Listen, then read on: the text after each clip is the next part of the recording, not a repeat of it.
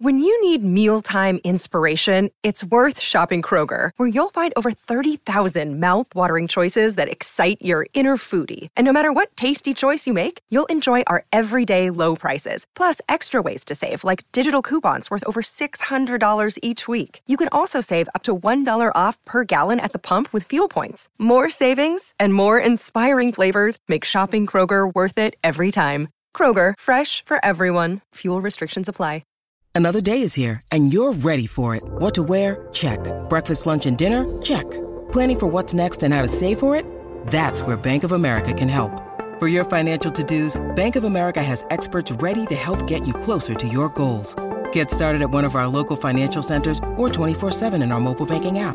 Find a location near you at bankofamerica.com slash talk to us. What would you like the power to do?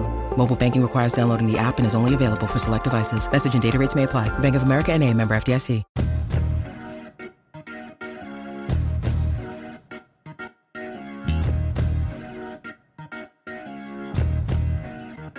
Hey everybody, it's Dan and welcome to our Friday edition of the Orange and Brown Talk podcast. It is our weekly roundtable today. It is Mary Kay, Doug, Scott, and I, and we are looking at Pro Football Focus's lists of top players at the skill positions on offense: quarterbacks, running backs, wide receivers, and tight ends. We dig into the list, we see where Browns players are ranked, we decide if they should be higher, lower, or if they're in just the right spot. So that's coming up on our Friday roundtable. Make sure you subscribe to Football Insider, cleveland.com slash Browns blue banner at the top of the page. You get an exclusive newsletter delivered to you every day. You get access to exclusive stories on cleveland dot com, and you can be one of our text subscribers. All right, here we go. Our Friday roundtable. I'm not going to get in a screaming match. Well, I'll get in a, I would get in a screaming match with anybody about anything. I get in a screaming match with somebody about oatmeal cream pies versus Twinkie.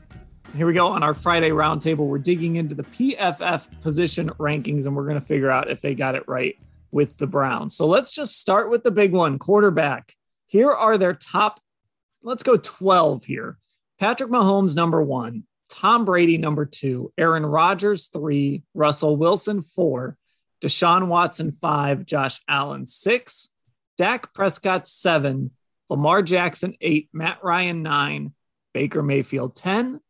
Matthew Stafford, eleven, and Ryan Tannehill, twelve. I'm starting to think I should have gone back and looked at our quarterback draft before I hit record here. But I, it's Baker Mayfield, ranked ten. So right behind Matt Ryan, right ahead of Matthew Stafford and Ryan Tannehill.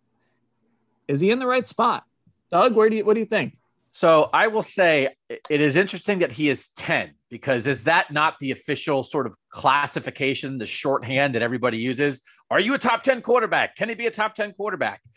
And I think this is pretty respectful of Baker Mayfield. I do think there's clearly like this group of younger guys, right? That, that the Josh Allen, Lamar Jackson kind of range here, that those guys are ahead of him. But then there's this older group, and that like Matt Ryan is ahead of him, but Matthew Stafford and Ryan Tannehill are not. Ben Roethlisberger is not. There's clearly sort of these different age groups among the quarterbacks right now. And that, you know, if we were talking about, man, you know, Ryan Tannehill's ahead of him and Matthew Stafford's ahead of him and they've been around, but what's their upside still on that? I would maybe have an issue with that. I think this is pretty good, because I do think there's a pretty probably clear top four. If Deshaun Watson's on the field, it's probably a top five.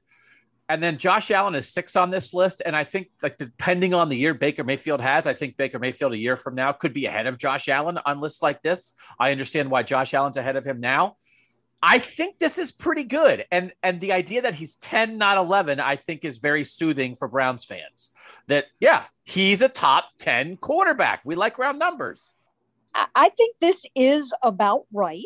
And I do think that when the season is over, that, you know, we might look at this with new eyes. And I do think that there is a chance that that Baker could kind of climb ahead of a Lamar Jackson potentially, and maybe even a, a Josh Allen on this list. I, I think it's going to be that kind of a year. His second year in the system under Kevin Stefanski, those two guys have had continuity in their schemes that we're talking about. His twenty eighteen classmates, you know, they've been in their systems. They didn't have to wait until midway through last year to sort of hit their stride and figure out what they were doing. Now this year, uh, he will be hitting the ground running I think he's going to have a much better year right from the start. He will have Odell back, and I, I think it lends itself for him possibly climbing up this list. But just with what we know right now and what we're basing it on, and if we're basing it on, if you guys consider this to be more of a, a projection or what they've done so far, you know, I, I think this is this is about right. Yeah, I went back and I looked at last season's rankings, kind of get an idea of how Mayfield moved. Last year, they uh, P F F did it a little differently.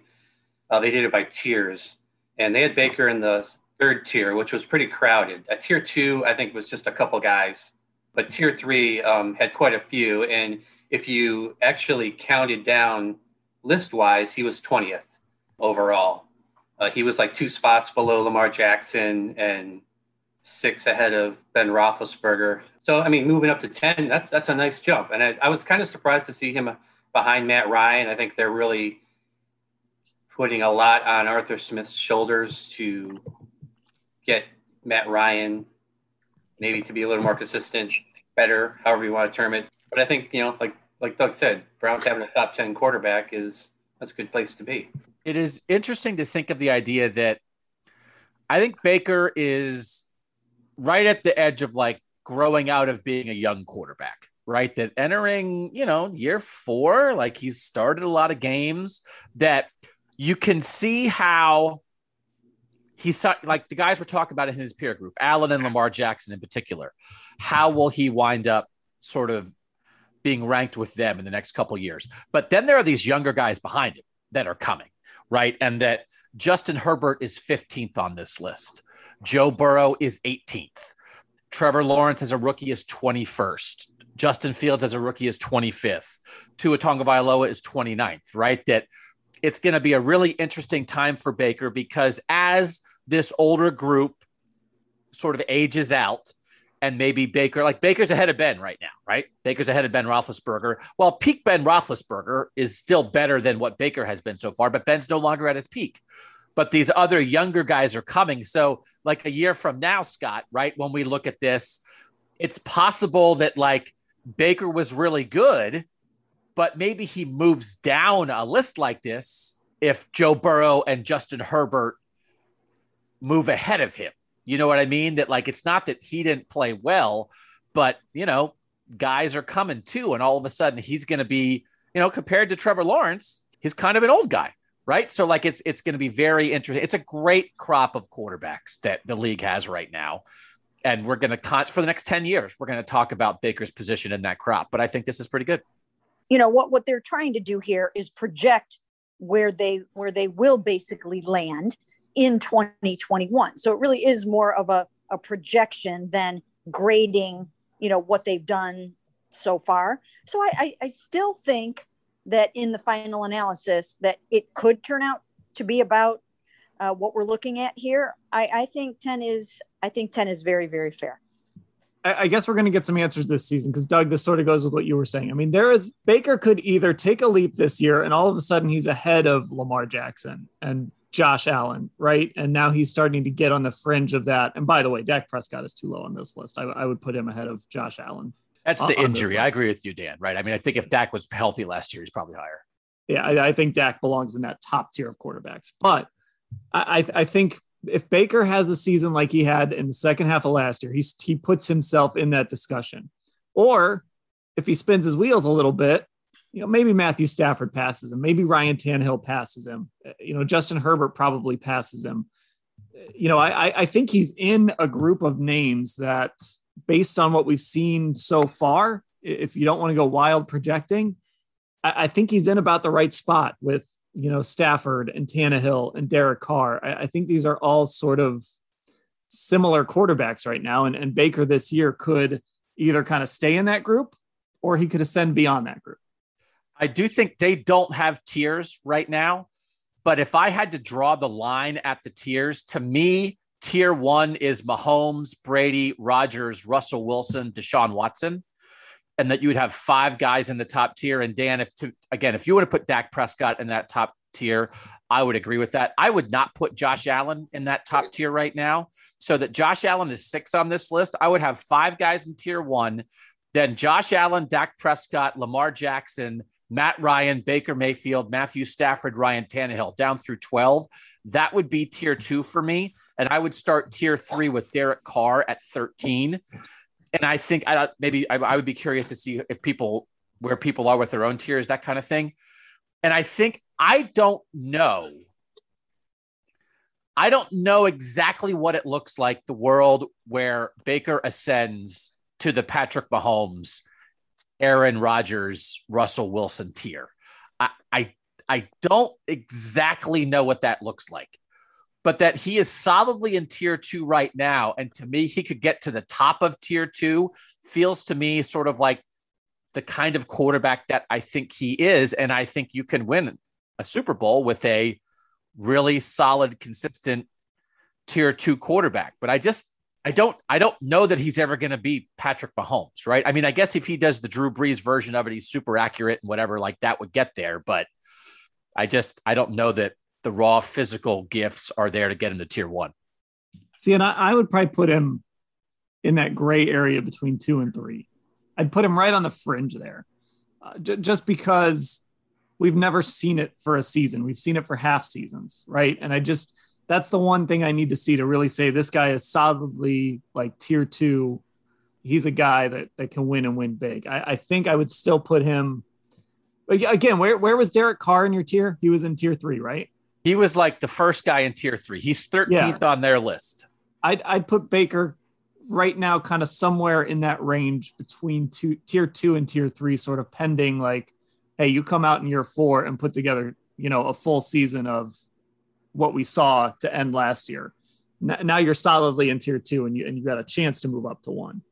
And I, I think, you know, he's got such a tremendous supporting cast. He's got every single thing that he needs to land here at number ten. It's vitally important to, to have things that he now has now, including a good defense. You want a defense that's going to get the ball back for you. You want to be starting on a short field.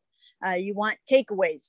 Some of the guys on this list, like Deshaun Watson, you know, he, he'll get up there potentially without having that kind of a supporting cast, but Baker has it. He has what he needs to get to that point. And, and therefore I think he has, there's every reason to believe that he can be top ten. I mean, really, other than Mahomes and Brady, I mean, there's potential change for a lot of these guys, whether it's, you know, all the talk about them leaving, you know, joining a new team or just changes on their roster or coordinators. And yeah, the fact that the, the Baker is finally having continuity from one season to the next, that's, that's how you make a jump, I think.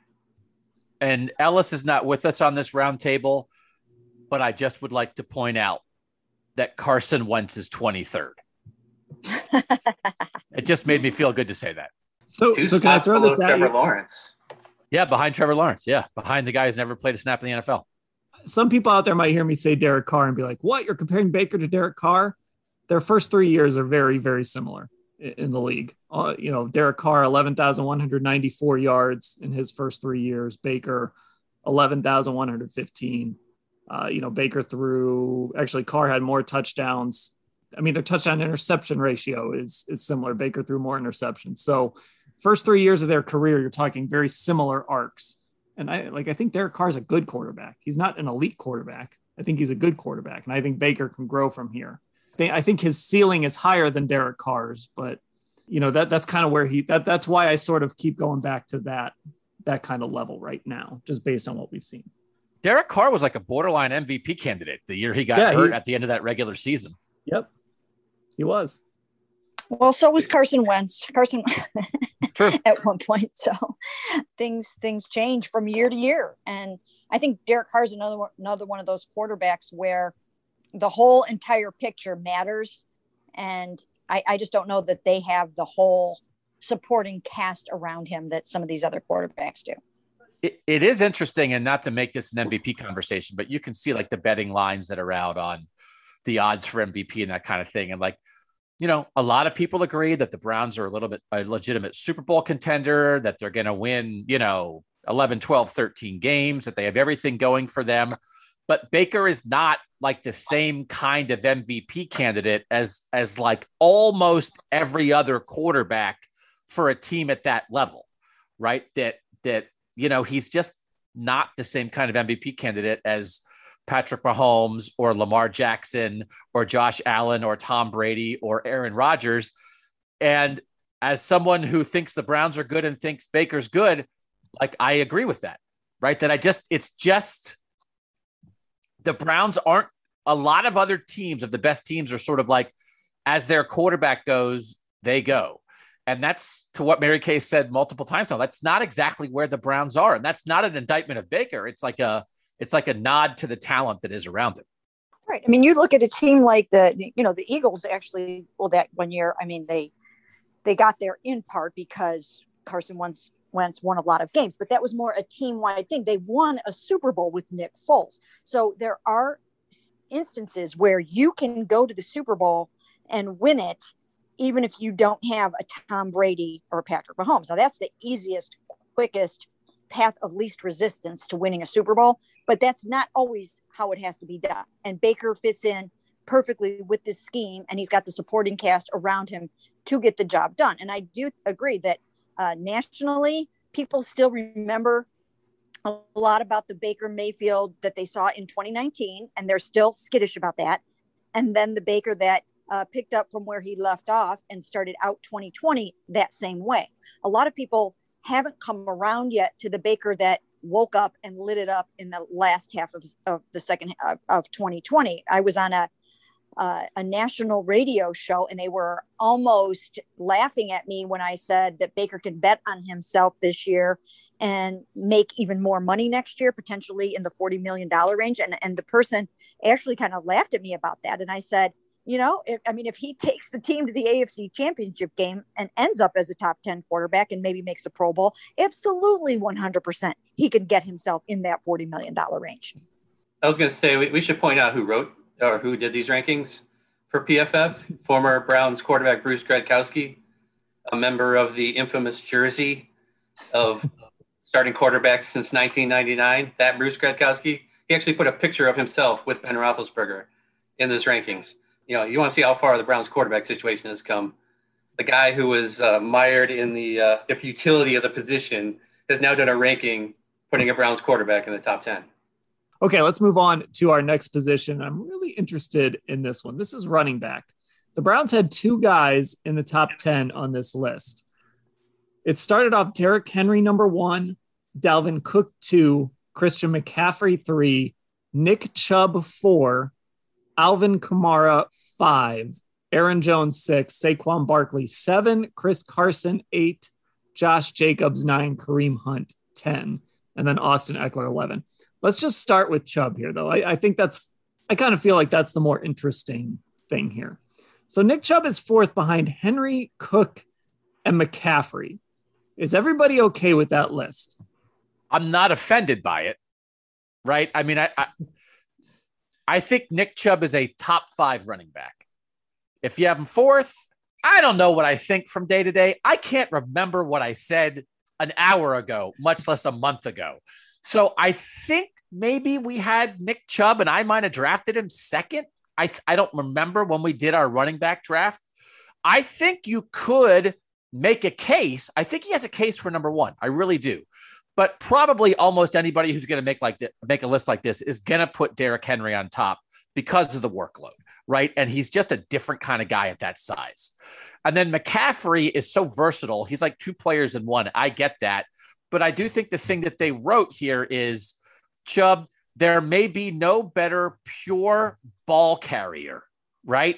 I think he might be the number one ball carrier, but that's more than, you know, there's more that goes into playing running back than that. So yeah, I think, I think this is, this is fair. I don't, I don't have a problem with having him fourth, but I think anywhere in the top five is good.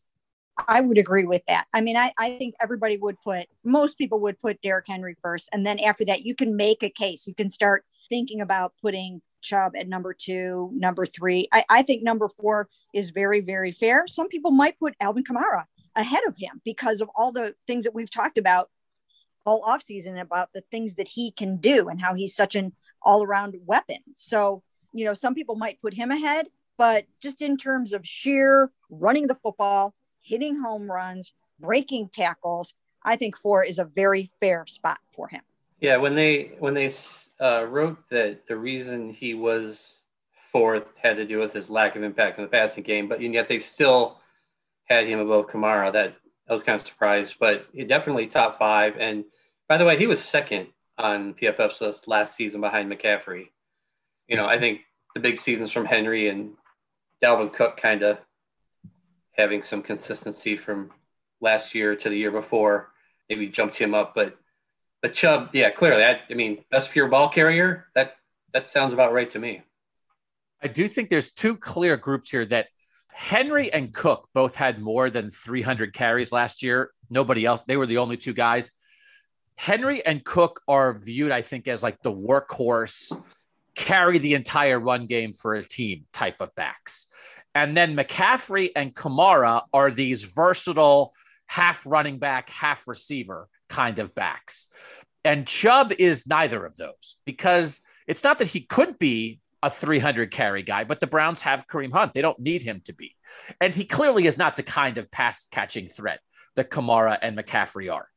So I think in that mix, I think sometimes, you know, if he's behind the workhorses, if he's behind the versatile guys, that has to be the top five. But I understand that he kind of isn't quite like either of those two groups. And so I'm not going to get in a screaming match. Well, I'll get in a, I would get in a screaming match with anybody about anything. I get in a screaming match with somebody about oatmeal cream pies versus Twinkies. So I'll get in a screaming match about Nick Chubb. But like, I think those five guys, because I think number six on this list, is it Aaron Jones? Is he six? Yeah. I mean, like if someone's going to come in and say, Aaron Jones is better than Nick Chubb, then I'm, then, I'm, then let's go. Then I'm going to throw down. But I think clearly those are the top five guys, and they got the top five right, and he's fourth. I was going to say, it's almost like we've forgotten about Saquon Barkley, because Saquon, you know, is coming off of a torn A C L, and he is an excellent, excellent back in his own right. It'll be interesting to see if Saquon, you know, climbs back up into that conversation of being a top five back. I think it's pretty fair that he is here at number seven where they have him, but I, I think he has the uh, potential to move up that list a little bit. Well, and, and Saquon, too, fits that all-around back, but he's also more of a traditional runner at the same time. So, I mean, we're talking about a guy that had two thousand twenty-eight scrimmage yards his rookie year. You know, he had seven hundred twenty-one receiving yards and thirteen hundred on the ground, and then he just hasn't been able to stay healthy. So, you know, he's got to be down this list just for, at some point, production matters and being on the field matters. And I almost think, I almost wonder if that's why Christian McCaffrey isn't number one on this list. Because I, I could make the case that maybe he should be, based on the year he had before last year. Did he set, did he break Chris Johnson's scrimmage yard record? I can't remember if he broke it or if he just came really close off the top of my head, but the, the year he had in twenty nineteen was one of the best years we've ever seen an all-around running back have. I feel like we need to talk about all these guys separately in, in a lot, like McCaffrey and Kamara and, you know, maybe Saquon, maybe not quite as much because he's still more of a runner in my mind, at least. I almost feel even Kareem Hunt, we almost have to talk about these guys differently because they're, they're more weapons. Whereas like Nick Chubb and Derrick Henry and Dalvin Cook to a degree are runners. And I almost feel like we might reach a breaking point here. Ezekiel Elliott's a runner right now. He he can do, he can catch the football. He's good out of the backfield. He's good blocking. Maybe, maybe I'm being unfair to him, just calling him a runner, but I, I almost wonder if we need to almost start separating these two. As teams kind of look to find these versatile weapons, it's nothing new. I mean, you can all go all the way back to Marshall Faulk and, and even before that, but I don't know. I don't know if it's fair to talk about Christian McCaffrey and Nick Chubb in the same sentence, because Chubb's a better runner, but McCaffrey's a better all around player. Yeah. You, you make a good case there. I mean, it, you could separate the dual threat running backs uh, into their own category. And it is hard to compare apples to apples there, when you're talking about a runner versus a guy that catches the ball an absolute ton out of the backfield. And it would be, Nick would be right up there uh, with, with the best of the runners in the N F L, one or two, if you were just doing it like that. And there are, are of course, gray areas, because some guys are contribute way, way more in the passing game. So it would, it would still be hard to divide it out like that, but a case can be made that it should be.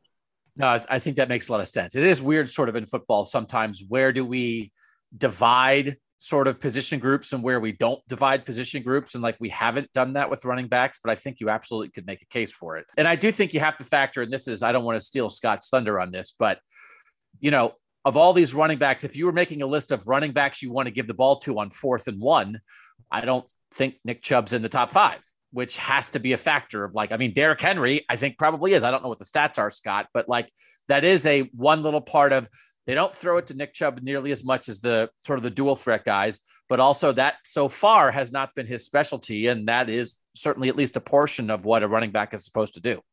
You stole my thunder. I have nothing else to say. Ditto. Uh, no, no, yeah, that's, that's totally true. And I, Even even with that, I mean, he's really good on third and short. It's just for whatever reason, the Browns as a team are just really bad on fourth down. As far as the idea of separating running backs, like I think maybe we like tight ends are similar in that way, in that like Travis Kelce, we value him more than Farrell Brown, who's really good at blocking, but maybe not so great at catching. And obviously, everybody was going to hold those two up to each other. Travis Kelce's the better tight end. It's just a weird position that's kind of going more and more towards the the versatile the versatile aspect of the position. And the Browns are just in a lucky situation where, yeah, Nick Chubb is versatile. It's just he turns himself into Kareem Hunt, you know, on third down, and he doesn't have to do anything. So it's weird. It's it's like maybe should, they should be viewed as a, as a duo. Maybe there should be like a slash in there, the way they did with quarterbacks on this list. I think they had Jameis Winston and Taysom Hill together, ranked together as one with the Saints. So maybe that's how you do it with the Browns. That's a good idea. Where would you, where would you guys put, what would you, what would we call him? Chunt? Where, where would you guys? Chubba the Hunt. Chubba, Chubba the, the Hunt. Hunt. Where, where would we put Chubba the Hunt? You have to put him pretty high. I mean, I think Chubba the Hunt might be one. Yeah. I, I think so. One running back that outweighs both of them together. I don't I mean, who is that? I mean, are we talking about like, are they taking turns on the field, or like they wearing the trench coat and Nick Chubb is the bottom and Kareem Hunt is the top, and you're handing the ball to like the twelve foot guy in the backfield who's like running forward? I mean, you're, you're taking an elite runner and a really good runner and then adding in Kareem Hunt's ability in the passing game to basically be a, a wide receiver. Like, I don't know. You, you're talking, okay, is Christian McCaffrey better than that? Is Saquon at his best better than that? I, I don't know. That would be a tough argument. I was going to say, are either of those guys as good in the fourth quarter as well-rested Nick Chubb? Nope. And seems like yeah. Derrick Henry is. It, it seems like he kind of picks up steam in the fourth quarter, with those guys platooning a little bit, uh, Nick and Kareem. That That's a pretty formidable duo. So I think that you could make a very strong case for them to be number one. I was thinking about this too, with, with this, like if Derrick Henry's in New Orleans, is, is he Derrick Henry? Is he, is he who we see now? Like it, it, some of it is fit too, right? Like you don't want to put Alvin Kamara in Tennessee's system and have him run the ball however many times, Henry, three hundred times a year. And you don't want Derrick Henry playing the Alvin Kamara role in New Orleans, because it would be a disaster.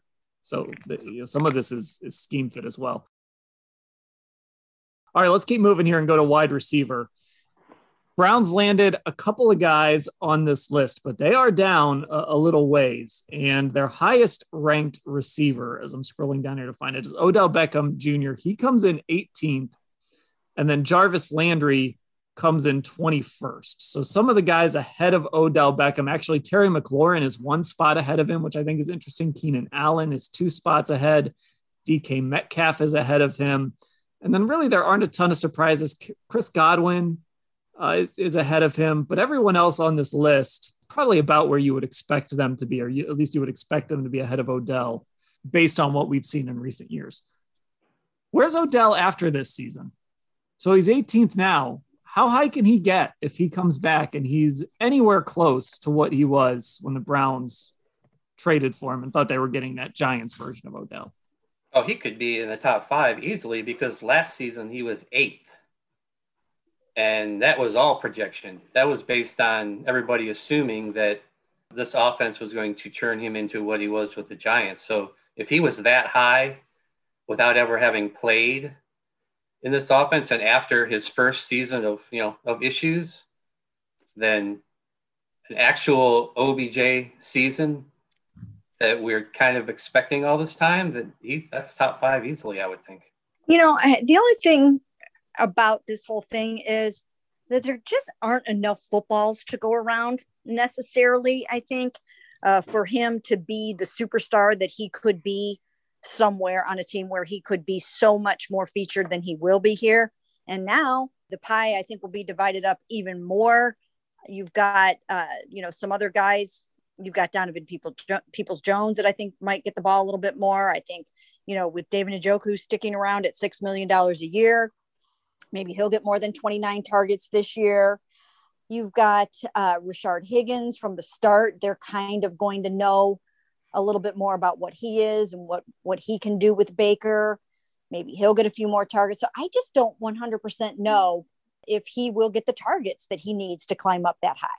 Yeah, I think that's a good point. It's like, could the Browns have two top ten running backs, top ten quarterback, and a top ten receiver? Like, I don't, I, does that, does that feed on each other and it makes it all more possible? Like what Mary Kay was saying at the start of, like, Baker's surrounded by so many good players, it helps him. Or at some point, is it hard to have that many guys viewed that way? Because it's like, well, they have Chubb and Hunt, and now also Odell's going to be like top five. I don't know about that. I mean, the, the one thing is, is again, talking about sort of like the age tiers of some of these guys, like we did with running backs, there are still kind of like a lot of guys like in Odell's peer group generally who are, who are high up here, right? We haven't had a total revolution. I'm not trying to make Odell feel old, but, you know, DeAndre Hopkins is number two and, and Julio Jones is number five and Adam Thielen's number nine. Like this, Mike, Mike Evans, Mike, Evan, is number Mike twelve. Evans is twelve. They were in the same class, weren't they? You know, so like it's still it's still open for Odell to be that kind of player. It's not like everybody ahead of him is Justin Jefferson, who is ahead of him, but it's not all rookie receivers, right? So the hard thing about Odell is that true, true peak, peak, peak, sixteen game healthy, consistent Odell. We're getting, I mean, is how many years removed from that now? Four. Right. It's just, it, it doesn't mean he can't do it, but it just every year it's not it.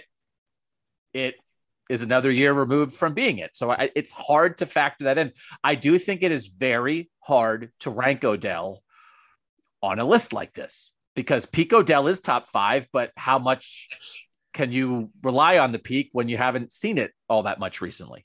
Well, remember, this is a list by P F F too. And yeah, Odell's not going to get the kind of production as far as yards and, and touchdowns, things like that, catches that he had in New York, but they're concerned with their grading. They're concerned with your catch rate and stuff like that and yards per route run and all those kinds of things uh, are ways that they're going to measure measure people. So if you ask most N F L fans is, you know, can O B J be a top five wide receiver? They're probably going to say no, but on a list like this, it could happen. It could. And and the other thing I, I think to think about with, with Odell, he looks amazing when we're seeing these workout videos. He is running lightning fast. He is rehabbed like crazy. And I think he will be pretty ready by the start of the season. But in the past several years, he has had ankle surgery, core muscle surgery, and now torn A C L surgery. And he's turning twenty-nine this year. And it just seems like, as he has even mentioned, ever since uh, he had the the injury in the preseason game here, the ankle injury, he really hasn't been the same physically. And who knows if he can come back and be that guy again uh, that can be healthy, stay healthy, and return to peak form. Uh, but that's a lot to overcome when you're turning twenty-nine. His body has, has uh, already had trouble with residual injuries ever since that one ankle injury. So I think that's something to take into account. It can be hard. I think we are, anybody is smart to be, I don't even know if skeptical is the right word, but you can't really assume anything with Odell, right? For all the reasons Mary Kay just said. If he plays this year, but so I think that the, being smartly skeptical, not assuming things can lead you, I think, to underrate somebody in the process, potentially. If he plays like a top five receiver in the N F L this year, that whoever's doing the list, it's just like, well, Odell, he's one of the best wide receivers in the N F L. Look what he's doing this year. I think they're going to win the Super Bowl. Like, the offensive line, the running backs, Baker's improvement, year two Stefanski, the revamped defense. If you're telling me you are throwing a top five receiver in the N F L, deep threat danger, reliable on third down, have to account for him on every snap, which opens everything else up. I do think sometimes when I think about the Browns, as good as I think they're going to be, because he's not, has not been that in Cleveland. If he's that, like if he's basically Tyreek Hill for the Browns, are, are you kidding me? With everything else they have, and it's at least possible that it happens. And, and it kind of, when you think about everything else, it really, really kind of blows your mind a little bit of what this team could be. And I'm I'm curious to see where some of these other young receivers end up next year. Like, I think, you know, I, I, I can't argue with the top five, I guess, but I would have A J Brown in the top five. I would maybe put him, as much as I love Allen Robinson, I, I would maybe put him in the top five. I, I'd swap those two out. I, I think A J Brown is special. Uh, you know, so there's some young guys, Justin Jefferson now in year two, see how he kind of ascends. And there's some guys that could fall off a little bit too. D K Metcalf is fifteenth. Maybe he ascends from there as well. Terry McLaurin is seventeenth, like I said, ahead of Odell. I think there's some young guys that I'm curious to see where they end up next year. They guys that could really, I mean, I think next year, if A J Brown continues to play like he's played, he will be in the top five on this list. So there's young guys too, that Odell would have to kind of, kind of boot out of there, but he's still got that talent. So Jarvis Landry at twenty-one, which if I remember right in our wide receiver draft, did we pick Landry? Yeah. And if we did, it was towards the end, but I don't know if he made it into our top twenty. So this is probably about right. I think that's right. I think maybe he didn't get picked, but I do think as much as it's hard to rank Odell, I think it's kind of easy to rank Jarvis. And I think I'd rank him almost like right where he is. Like he's some, he's really not a top twenty receiver, but he's definitely a top thirty. So like anything in there, like I, he needs to be on this list. I think, I mean, his upside is not what Odell's upside is. His upside is not what Kenny Galladay or some of these other guys ahead of him. So I, I think almost everybody in the N F L would agree that Jarvis Landry is between like the twenty-first and thirtieth best receiver in the N F L, whatever best means. Yeah, last season, they only ranked twenty-five. He was not on the list. And like you said, Beckham was eighth. Yeah, I, I, I think that this is about right for him. A case can be made that that he could end up even maybe potentially a little bit higher than this, but I'm looking at the list and not really seeing anybody that I would knock down below him necessarily. So, yeah, I, I think this is about right. Is this going to be the last time the Browns have two receivers in the top twenty-one on this list? For how long? Yeah, for the next forever. Well, yeah, I know, I know. We could make this infinite. Let's say the next seven years. Well, when they draft a receiver in the first round in the twenty twenty-two draft, and we give him a year to get his feet wet, and then like by twenty twenty-three, I mean, it's interesting. Like they're they're gonna have to reinvest in the position, right? To what you're saying, Dan, is this the last time that Odell and Jarvis as Browns are together on a list of the top thirty receivers in the N F L? Yes, I think that yeah. is true. But, and I don't know that the next guy's on the, on the roster right now, yeah. but they're going to have to go find somebody. So, but to the other point, Dan, what you're saying, it's like, well, I think they could be one of the best teams in football without having somebody on this list. If you have Myles Garrett and Denzel Ward leading the defense, Baker Mayfield doing his thing, Kevin Stefanski calling the plays, this offensive line basically intact, and the running backs doing their running back thing, I, I don't think they have to have two receivers in the top thirty to be a great team. Whoever's next on this list is probably not on the roster. It's not, you know, Anthony Schwartz and, and Peoples-Jones, I wouldn't think. Yeah, agreed. And of course, it'll be interesting to see which of those two guys are even on the team after this year. I mean, there's a chance they could both be back on the team, but probably not at the money they would cost. They would both combine once again for over thirty-one million dollars next year. And they're in a situation where they don't have hardly any dead cap space next year. So if they're going to come back, it will be not at those salaries, I wouldn't think. So yeah, this is a big year for them. And we, we remember last year when Baker Mayfield said they know the time is now. And that's true. The time is right now. This is when they have to get it done. I don't know if Ohio State's Chris Olave is going to last to pick thirty-two in the first round next year. So, I mean, if he does, then the Browns might have a guy in this list in a couple of years. Well, let's touch on the tight ends real quickly. That's the other group that they have rated. And this one is a little bit of a, I don't know if it's a gut punch for Browns fans. Maybe it is, but the Browns don't show up on this list until number seventeen. It is Austin Hooper, who for a brief time was the highest paid tight end in the N F L, thanks to the Cleveland Browns. Some names around Hooper. Jared Cook is sixteen. Robert Tonyan is fifteen. Logan Thomas is fourteen. Zach Ertz is thirteen. And guys right behind him, Tyler Higbee is eighteen. Evan Ingram is nineteen. Kyle Rudolph is twenty. Gerald Everett of the Seahawks is twenty-one. Two questions here. Is Hooper in the right spot? And is Hooper the right guy to have on this list?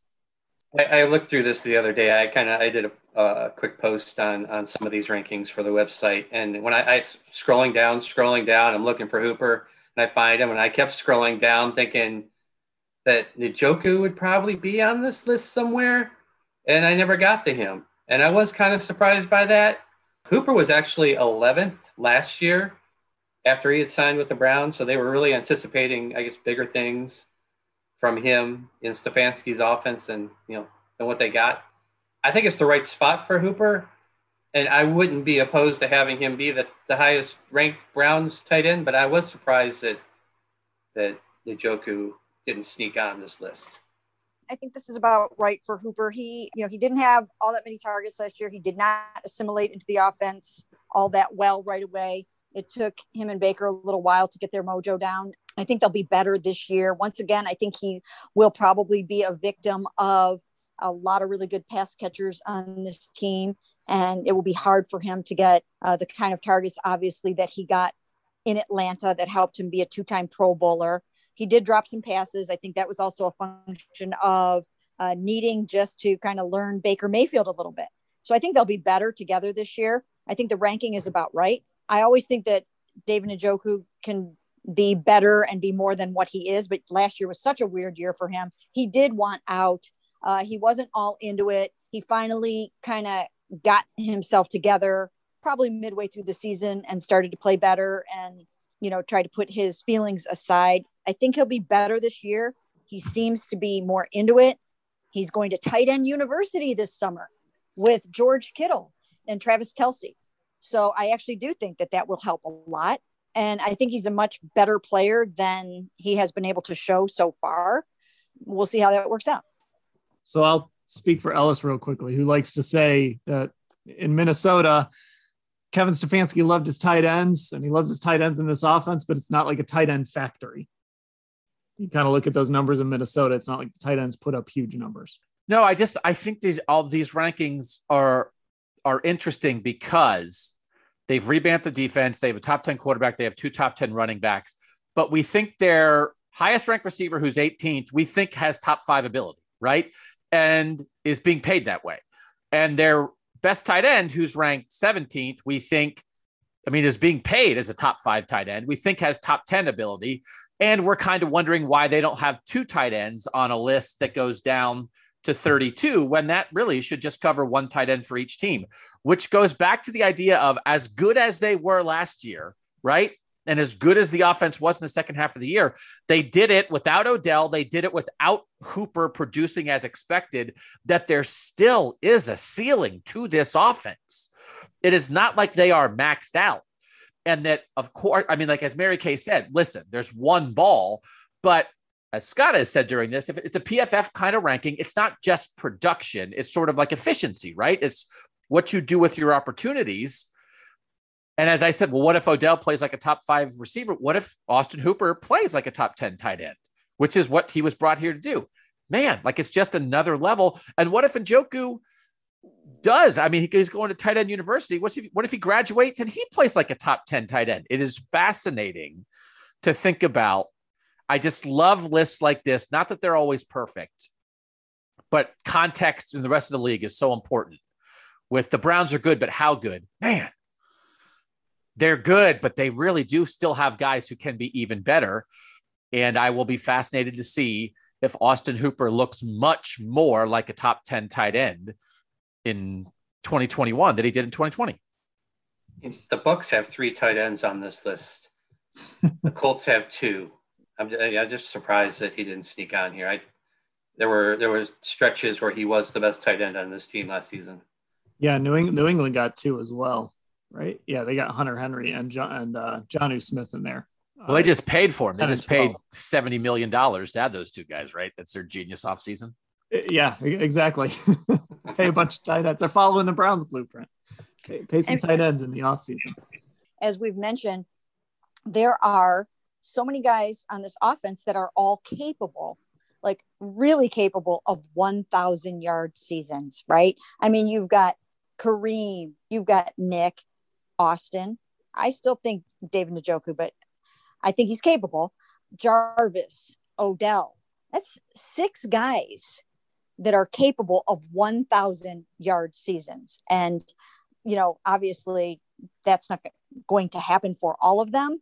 So it's going to be interesting to see how, how this works out, because that's really what they have on this team. All right, we, we're going to wrap up. But there was one thing that I didn't bring up with the running backs. I'm going to throw a doozy at you guys, and we don't have to spend a ton of time on this because this is for another podcast. But top five running backs, four of them have signed extensions. So just, just real quick, are you signing Nick Chubb this offseason? I'm going to say yes. I'm going to say yes, because I think they can do it in such a way uh, that the club is happy and that the player is happy. I, I think they can find, I think they can find a way to do it. I, I think they'll, I know they'll try. I know they'll try to do it. And then it will just be a matter of, is it what Nick is looking for, or will he kind of try to bet on himself a little bit? And we've talked about this before. They have the option of, of franchising him after this year and keeping him for two years, but that's not good business. That's not good business to do that. You know, that would really kind of be shorting him a bunch of money. And I don't think that's how they want to treat, treat Nick Chubb. And, and one thing about that franchise tag, because I wrote about this, is th- there might be a few other guys, you know, Njoku, Wyatt Teller, Ronnie Harrison. Uh, there was another name that I had come up with. There's guys that are heading to free agency that the Browns might want to tag as well. So, so that tag could get a little, it could get a little crowded as far as tag candidates. Uh, so, so that's something else to monitor. I, I am fascinated how the money's going to work out for Chubb, because it goes back to how he's categorized, what we talked about before. It's like, well, he doesn't, he's not a workhorse, not used that way, at least last year, the way Henry and Cook were, right? So he's not, I'm not saying he's not as good as those guys, but he has one hundred fifty fewer carries. And he's not the dual threat guy like Kamara and McCaffrey, right? So like the total yards from scrimmage and the total touches is going to be down. So then if that leads you to, well, he's as good as them, but like raw production, you know, we're going to try to pay him not quite at that level. I don't know, like, would he accept that? Like, well, you're not going to get quite, right, McCaffrey, Henry money. We love you as much. We think you're as valuable, but just like production numbers, you're not quite there. Does that mean he'll get paid a little less, or does he want that kind of money? And I just, I, I'm curious about that. And if that is somehow any kind of sticking point, I would pay him. I think they want to pay him, but I really, I wonder how much the devil's in the details on this, because he is a little bit of his own category as a running back. I think the money will be interesting too, because of, of what he said. And I think you want to, you want to extend him because not because he's that special running back who's worth all the money, but because of the situation. And it's just so unique, and that you have two running backs who are so good and it works so well. And it's probably extending the careers of both of them. And I'm sure that's probably something that gets brought up during the negotiations. So I would extend them, because it's just, like we've said throughout this, the window is now, and it's just a really unique situation. They need to take advantage of it. And just very quickly, very quick math. Derrick Henry last year, three hundred seventy-eight carries, two thousand twenty-seven rushing yards. Hunt and Chubb combined three hundred eighty-eight carries. So only ten more, so ten more than Henry combined, one thousand nine hundred eight yards. So one hundred plus yards fewer than Derrick Henry. If it wasn't Nick Chubb and he wasn't who he is, and if he wasn't sort of so important to the city, the team, the franchise in so many ways, it might be easier for them to just sort of say, you know what, let's franchise him after this year, see how it goes, see if he holds up over these two seasons, and then go from there. But there are extenuating circumstances, because it is Nick Chubb. And I think you do have to sometimes do business with things other than numbers, analytics. Uh, you have to bring more to the table. And therefore, because he means so much in other ways, I think that they might kind of go outside of the analytic way of dealing with running backs and, you know, and maybe make a little bit of an exception for Nick, because if, if, if that weren't the case, I think you could probably try to find a way to get the running game accomplished cheaper after these two years than by paying Nick Chubb, you know, fifteen million dollars a year. And one other thing that I kind of discovered looking at these other contracts, every single one of these running backs, the money, the cap savings that these teams can start to realize to varying degrees starts in their age twenty-eight season. So if that's sort of what the Browns are looking at, Nick Chubb turns twenty-six in December. So if you got something done and you want to kind of de- wanted to target maybe that age twenty-eight season to start going year by year on the thing, Uh, that, that's how some of these other contracts have been structured as well.